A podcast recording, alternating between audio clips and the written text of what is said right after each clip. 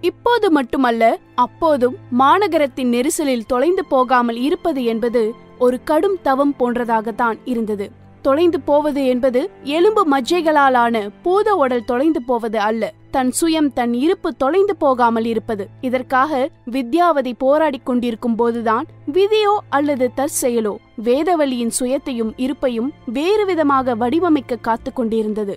ஆம் வித்யாவதியை சந்திக்க வரும் தயாரிப்பாளர்கள் வேதவல்லிக்கும் திரைப்படத்தில் நடிப்பதற்கேற்ற தோற்றம் இருப்பதை காண்கிறார்கள். தங்கள் படங்களில் நடிக்க கேட்கிறார்கள். வேதவல்லிக்கு குழப்பம். என்ன முடிவு செய்வது என்பது தெரியவில்லை. அவர் சென்னைக்கு வந்தது தனது இரண்டு பிள்ளைகளுக்கும் நல்ல கல்வியை வழங்க நல்ல எதிர்காலத்தை கட்டமைத்து தர. ஆனால் எதிர்பார்க்காத வாய்ப்பு வந்திருக்கிறது.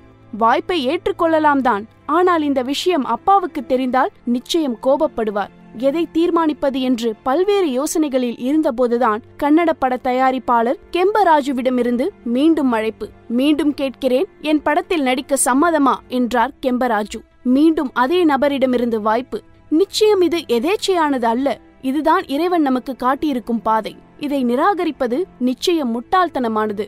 ஆம் அந்த பாதையில் பயணிக்க தீர்மானிக்கிறார். வாய்ப்பை ஏற்றுக்கொள்கிறார். வேதவல்லி சந்தியாவாக மாறுகிறார். சென்னையிலிருந்து பெங்களூரு மறுபடியும் பெங்களூரிலிருந்து சென்னை. சந்தியாவுக்கு நிறைய பட வாய்ப்புகள் வரத் தொடங்குகின்றன. பெரிய வேஷங்கள் எல்லாம் இல்லைதான். ஆனால் சிறு சிறு கதாபாத்திரங்கள் என வாய்ப்புகள் கதவை தட்டிய வண்ணம் இருக்கின்றன. எப்போதும் எல்லோருக்கும் விரும்பியதெல்லாம் கிடைக்காதல்லவா?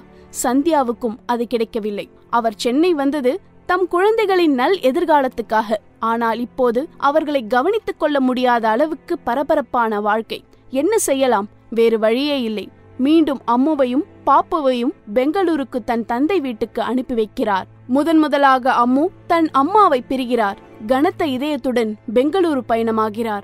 ரெங்கசாமியும் கமல் அம்மாவும் சந்தியாவின் தங்கை பத்மா என குடும்பமே அம்மு மீது பாசத்தை கொட்டி கவனித்துக் கொண்டாலும் அந்த வயதில் அம்முவுக்கு தேவைப்பட்டது அம்மாவின் அரவணைப்பு. ஆம் அம்மாவுக்காக அம்மு எப்போதும் காத்து கொண்டிருக்கிறார். சந்தியாவுக்கு இது புரியாமல் இல்லை. இந்த பாதையில் செல்ல தீர்மானித்ததே தன் பிள்ளைகளுக்காகத்தானே. அவரும் ஒரு நாள் ஓய்வு கிடைத்தாலும் பெங்களூரு சென்று அம்முவை பார்த்துக் கொள்கிறார். அம்முவுக்கு பிடித்தமான அனைத்தும் வாங்கித் தருகிறார். அம்முவை மகிழ்வாக வைத்துக் கொள்ள என்னவெல்லாம் வாங்கித் தர முடியுமோ அதையெல்லாம் செய்கிறார். ஆனால் பாவம் சந்தியாவுக்கு புரிந்ததா என்று தெரியவில்லை. அம்முவின் சந்தோஷம் உயிரற்ற பொம்மையில் இல்லை இனிப்பு தின்பண்டங்களில் இல்லை. அம்முவின் சந்தோஷமும் சுவையும் தன் அம்மாவின் அருகாமை மட்டும்தான். சந்தியாவும் அம்முவை வாய்ப்பு கிடைக்கும் போதெல்லாம் சென்னைக்கு அழைத்துக் கொள்கிறார். அம்முவின் அந்த விருப்பம் விரைவில் நிகழ்கிறது. அம்முவை கவனித்துக் கொண்ட சந்தியாவின் இன்னொரு தங்கை பத்மாவுக்கு திருமணமாகிறது. வயதான ரங்கசாமி கமலம்மாவால் குழந்தைகள் இருவரையும் கவனித்துக் கொள்ள முடியவில்லை.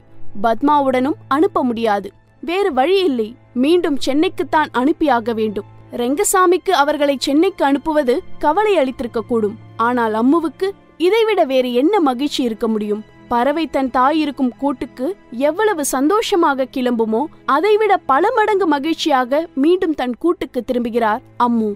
உன்னை எனக்கு ரொம்ப பிடிக்குமா சென்னை திரும்பியதும் சர்ச் பார்க் பள்ளியில் சேர்க்கப்படுகிறார் அம்மு. படிப்பில் படுசுட்டி.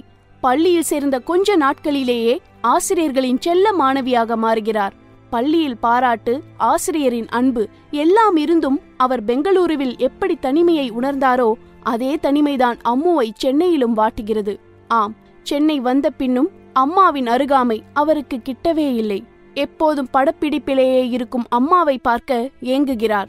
அன்பின் கதகதப்பை உணர அவர் விரும்புகிறார். உன்னை எனக்கு ரொம்ப பிடிக்கும் என்று சொல்ல விரும்புகிறார்.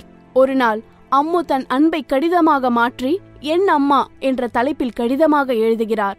தன் அம்மாவுக்கு அந்த கடிதத்தை காட்ட ஓர் இரவு முழுக்க விழித்திருக்கிறார்.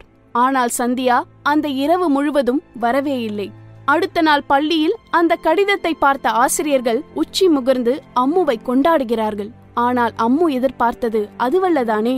அம்மு விரும்பியது அந்த கடிதத்தை தன் அம்மாவிடம் காட்டி அவரை அணைத்து உன்னை எனக்கு ரொம்ப பிடிக்குமா என்று அழ வேண்டும் என்பதைத்தான். அது இரண்டு நாட்கள் கழித்து நிகழ்ந்தது. ஆம் இரண்டு நாட்கள் கழித்து வீட்டுக்கு வந்த சந்தியா அம்மு ஒரு புத்தகத்தை அணைத்துக் கொண்டு தூங்குவதை பார்க்கிறார். அந்த புத்தகத்தை மெதுவாக எடுத்தபோது அம்மு விழித்து விடுகிறார். பின் அழுதே விடுகிறார். கடிதத்தை படித்த சந்தியா அம்முவை இறுக அணைத்து இனி உன்னிடம் அதிக நேரம் செலவிடுகிறேன் அம்மு இனி எப்போதும் இதுபோல் நிகழாது என்கிறார். ஆனால் துரதிருஷ்டவசமாக அதுதான் மீண்டும் மீண்டும் நிகழ்ந்தது. அம்மு தன் அம்மாவுக்காக காத்திருப்பது தொடர்கதையானது. பள்ளியில் அவர் பரிசு பெறும் நிகழ்வில் கூட சந்தியா கலந்து கொள்ளவில்லை.